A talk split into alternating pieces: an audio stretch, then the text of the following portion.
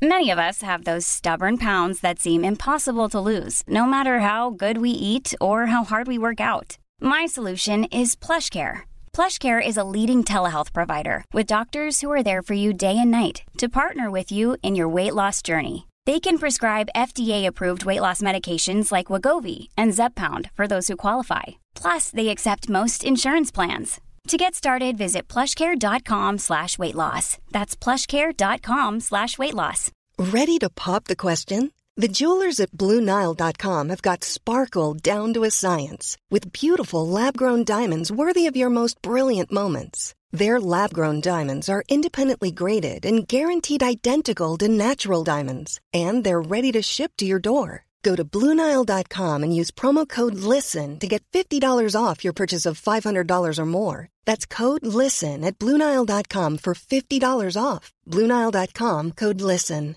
Even when we're on a budget, we still deserve nice things. Quince is a place to scoop up stunning high end goods for 50 to 80% less than similar brands. They have buttery soft cashmere sweaters starting at $50, luxurious Italian leather bags, and so much more. Plus, Quince only works with factories that use safe, ethical, and responsible manufacturing. Get the high-end goods you'll love without the high price tag with Quince. Go to quince.com/style for free shipping and 365-day returns.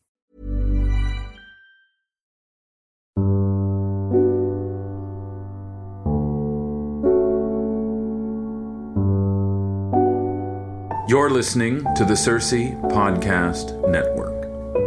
I'm Joshua Gibbs, and this is Proverbial, the podcast where we explore the wisdom of the ages as it comes to us in Proverbs. By which I mean wise sayings a man may live by if he's not so arrogant as to think himself special. Episode 110 Getting Clean. Today's proverb is unattributed. I believe it's English. I'll read it twice. Cleanliness is next to godliness. Once more, cleanliness is next to godliness. As I've mentioned on previous episodes of the show, modern Christians have a tendency to object to all proverbs about God. And this is because Proverbs concern what is usual, what is typical. And the idea that God usually or typically behaves in certain ways is deeply vexing and frustrating and confusing and terrifying to the modern Christian. And this is because we want God to behave like a scientific law. We want God to either be the God who always does something or who never does something and the idea that God sometimes does things is sort of terrifying. We want a predictable God, we want a tame God. Nonetheless, there really aren't all that many proverbs that invoke God, including this one.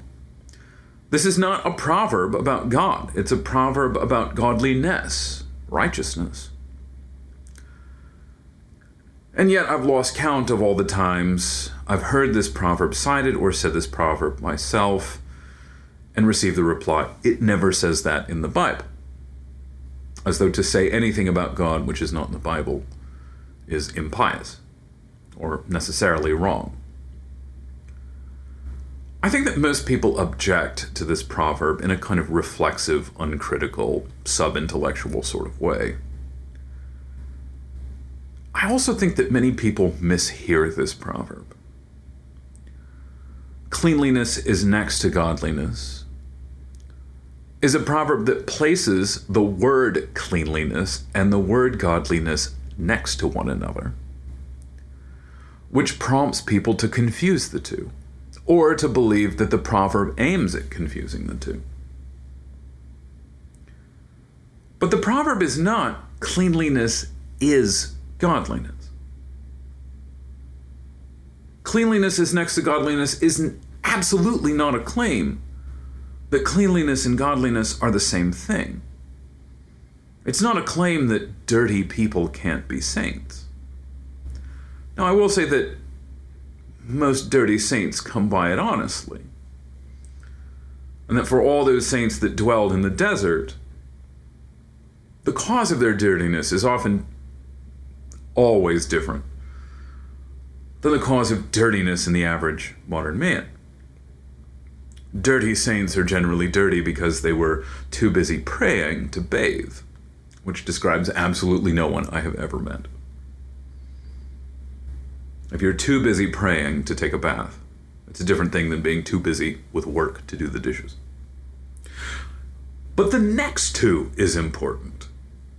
Cleanliness is next to godliness. It can mean a few different things.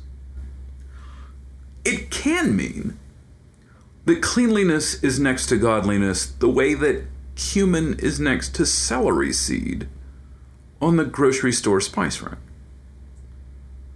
And I imagine that we've all done this before. Uh, you've come home from the grocery store with a spice that was next to the one that you wanted.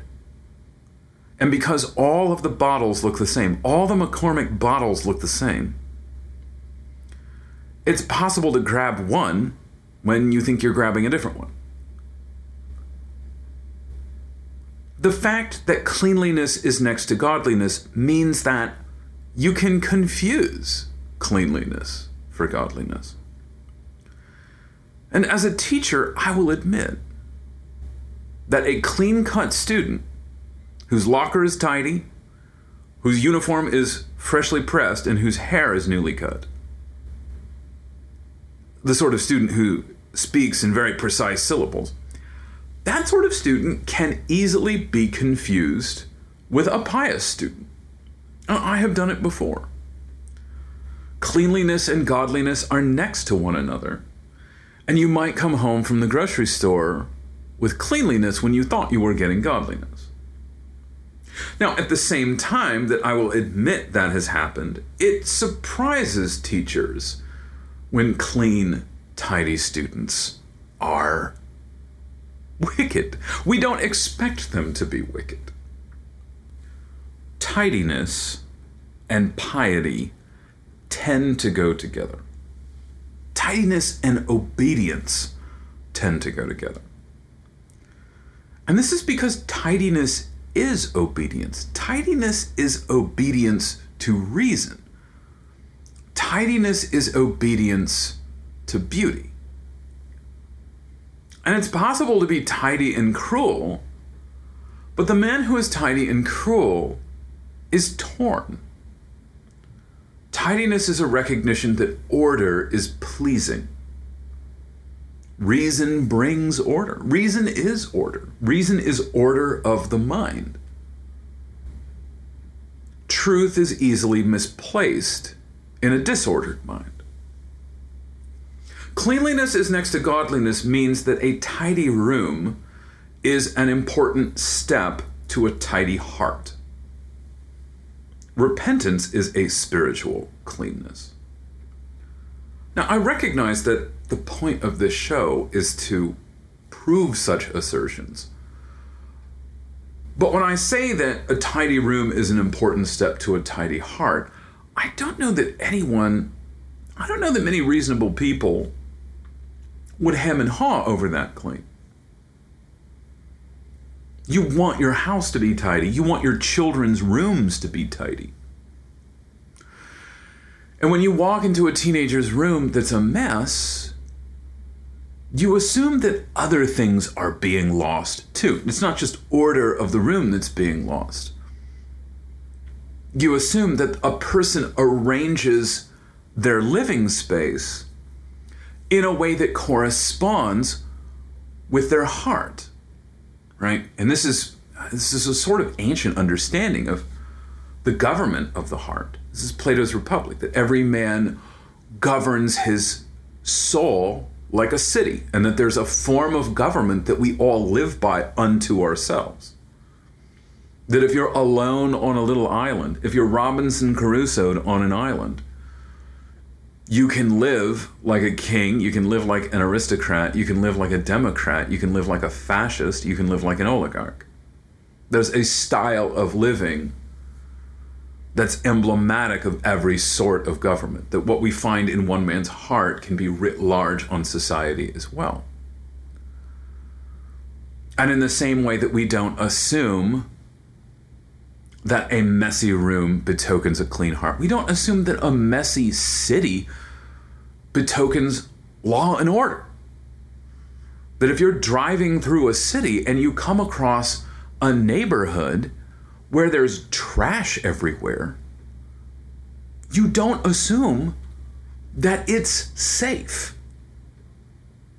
You assume that law reigns in a place where order and tidiness reign. If you're driving along in a city and you move through one clean neighborhood, one uh, one tidy lawn after the next, uh, and you come across a block, you cross a block where all of a sudden there's trash everywhere. And buildings are in a state of decay and no one is repairing them. Graffiti's been sprayed on the walls and no one's removed it. You don't look at all of that and assume, well, I'm sure that these people are really busy doing good things and that they didn't have time to clean all of this up. It's the same thing is true of someone's home. If you come across somebody's home and it's a mess, you don't assume well of a messy home any more than you assume well of a messy neighborhood. You assume that there's something uh, that's going a bit wrong in a messy home or a messy room. Just like in a city where nobody takes out the trash. Trash is everywhere. Um, same is true when there's trash piling up in a garbage can and nobody will take it out. You don't assume, well, these people are just very busy. Um, you assume that they don't have their priorities straight. What's true in a, in a small sort of way is true in a grand way as well, vice versa. Cleanliness is next to godliness. People always hear this and they, they respond, that's not in the Bible. Here is what is in the Bible, though. Religion that is pure and undefiled before God the Father is this to visit orphans and widows in their affliction and to keep oneself unstained from the world. Since the middle of the 19th century, Christians have been far more interested in the visiting widows and orphans part of James' commandment and not all that interested in the unstained from the world part. Many Christians are now willing to join league with the world, to stain themselves a deep worldly red, because they're impressed by the world's forcibly taking people's money and handing it over to widows and orphans and demanding a pat on the back for it. But James assumes that righteousness and purity, righteousness and cleanliness go together, at least on a metaphorical level. Godliness is a sort of cleanliness. In the same way that darkness is a common metaphor for evil, filth is a common metaphor for evil too. This is the way that we uh, refer to lurid movies and pornography. Call it filth. We talk about dirty movies. We talk about filthy jokes. We talk about filthy jesting. As a teacher, I tend to not trust messy students for the same reason I don't trust students who seek out dark places. By which I mean places where no one can see them. And every school has these sort of places. A good teacher, a savvy teacher, can name them off the top of his head. This might be a way of, like if I was a headmaster, it's the sort of question that I would ask teachers after like five years to see whether they were really paying attention to what they ought to. What are the dark places in the school? Where are the places that students go when they want to do things and say things that they're embarrassed of and don't want anyone to see? How many can you name? How many little nooks and crannies can you name that are dark, essentially? Every school has these places. Every school has places where people often are and places where people almost never are. Schools have these, almost everywhere has these. Almost every institution, almost every place, almost every building has parts where you can find people and parts where you can't. And good teachers know where all the parts where you can't be seen are. And they go check them out from time to time. Students who seek out the unpopulated places do so because they don't want to be seen. And they don't want to be seen because they want to do things that they don't want to be seen. And when I see students headed off to some place on the school grounds where they can't be seen, I don't assume that they have something proper and productive that they're going off to do. In the same way, a messy desk, a messy room, a messy backpack, a messy locker are never good signs. A messy backpack often betokens a messy head and a messy heart. When someone doesn't mind physical disorder, it's often safe to assume they don't mind any sort of disorder. Because physical order is the most pleasant sort of order there is. And if you cannot be induced to create order where it's pleasant to do so, how in the world could you be induced to create order where it's not pleasant to do so? I wouldn't say that what you have to do in order to have a tidy heart is pleasant, right? In order to have a tidy heart, you must perform works of faith, which are unpleasant. You must confess your sins, which is unpleasant. And if the pleasure of physical order is not enough to induce you to seek it out, why would you assume that you're seeking out the higher and less pleasant form of order? Albeit the more important form, still the more painful and less pleasant. Pleasant things and important things tend to not go together. No one denies that a clean house is nicer to live in than a messy house. That a clean locker is nicer to look at than a messy locker.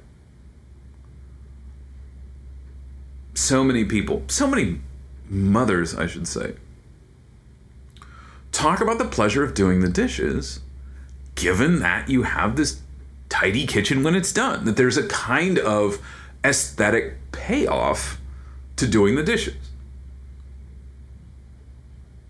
That to take a messy kitchen and to turn it into a clean kitchen in half an hour is something that any rational human being can take some satisfaction in. You don't have to be a born again Christian to enjoy a tidy house. It's pleasant that way. When someone doesn't mind physical disorder, which is physically unpleasant, why would they be willing to seek out spiritual order? There's a connection between our bodies and our souls. The care we take of our bodies and our homes is emblematic of the care we take of our hearts and minds. Years ago, I worked at a school where I had a massive desk. And I had a bad habit of putting used coffee mugs in a certain drawer in my desk. And the drawer was huge. Like the drawer was big enough you could honestly fit an aquarium inside of it. And I had an appreciation of tidiness, like I love a tidy desk. But the inside of my desk was often a mess.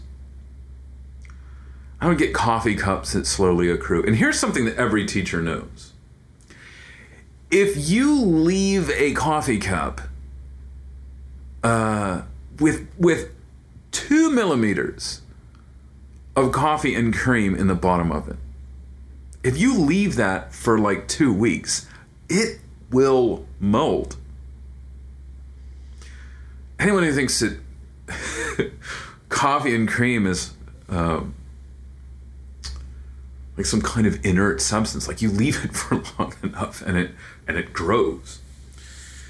It was awful. I would I would sometimes open up the drawer of this desk and there would be just all of these dishes in there. There'd be all of these papers I would have. I would create work for students that they didn't need back. I would grade it and then I would just put it in my desk. And periodically, you know, once every six weeks or so, eight weeks or so, it would be it would be time to clean out my desk. And I would bring the trash can right next to the desk. I would start going through it, looking for anything that I might have lost and needed. And then I would collect all of these coffee mugs and I would carry them to the kitchen. And there was a time when I was I was doing this. We would clean on Fridays. All the students would clean a classroom, the classroom that they were in at third period. So, and I would always uh, do a little cleaning too, supervise the cleaning, clean my desk, you know.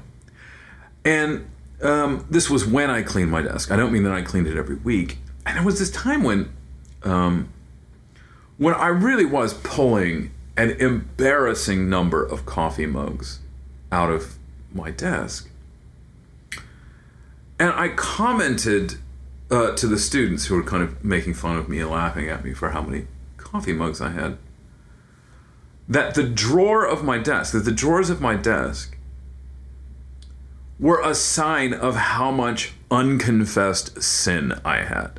And when I said this, I said it as a joke but then when I thought about it for 30 seconds, I realized that it was true.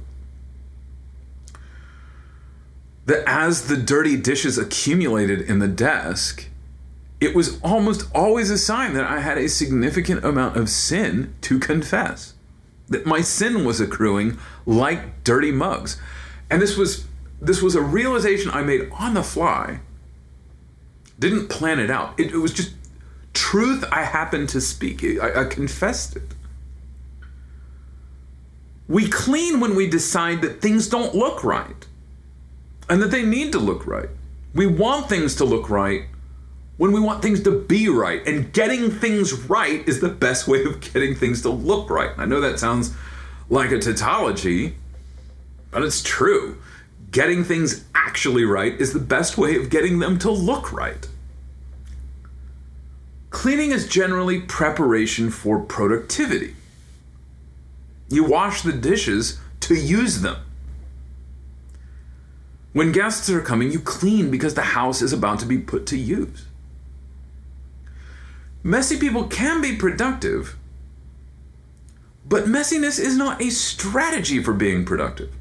Messiness is the effect of productivity. Uh, a messy kitchen is a sign that there was great productivity here, right? That the plates were used, that the pots and pans were used, that the knives were used. So messiness is an effect of productivity, but it's not a pathway to productivity. For this reason, messiness and loneliness tend to go together. Lonely people are generally not productive people people are lonelier now than they've ever been before. people are messier than they've ever been before. Wearing your pajamas to the grocery store is not just allowable, it's now common. And it's interesting that the messier people get, the slobbier they get, the lonelier they get. But these two things, the loner and the slob, tend to go together there's no well put together individual who has no friends. And friends are going to be very helpful in pursuing righteousness. You need friends to bear witness to your life. You need others to bear witness to your life. You need other people to help you be normal. You need other people to help you be normal so that you can be productive. cleanliness is next to godliness can mean that we find the two on a shelf together, but it also means that cleanliness is typically pathway to godliness. It's the beginning of godliness. And that when we're getting our lives back together, we're not only confessing faults and giving up bad habits, the man who's getting his life back together is often gonna start getting his life back together by cleaning his closet.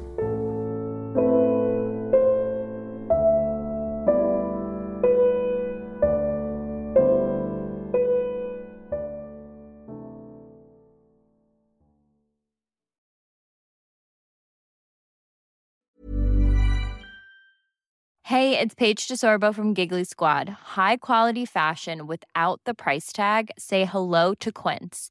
I'm snagging high-end essentials like cozy cashmere sweaters, sleek leather jackets, fine jewelry, and so much more. With Quince being 50 to 80% less than similar brands.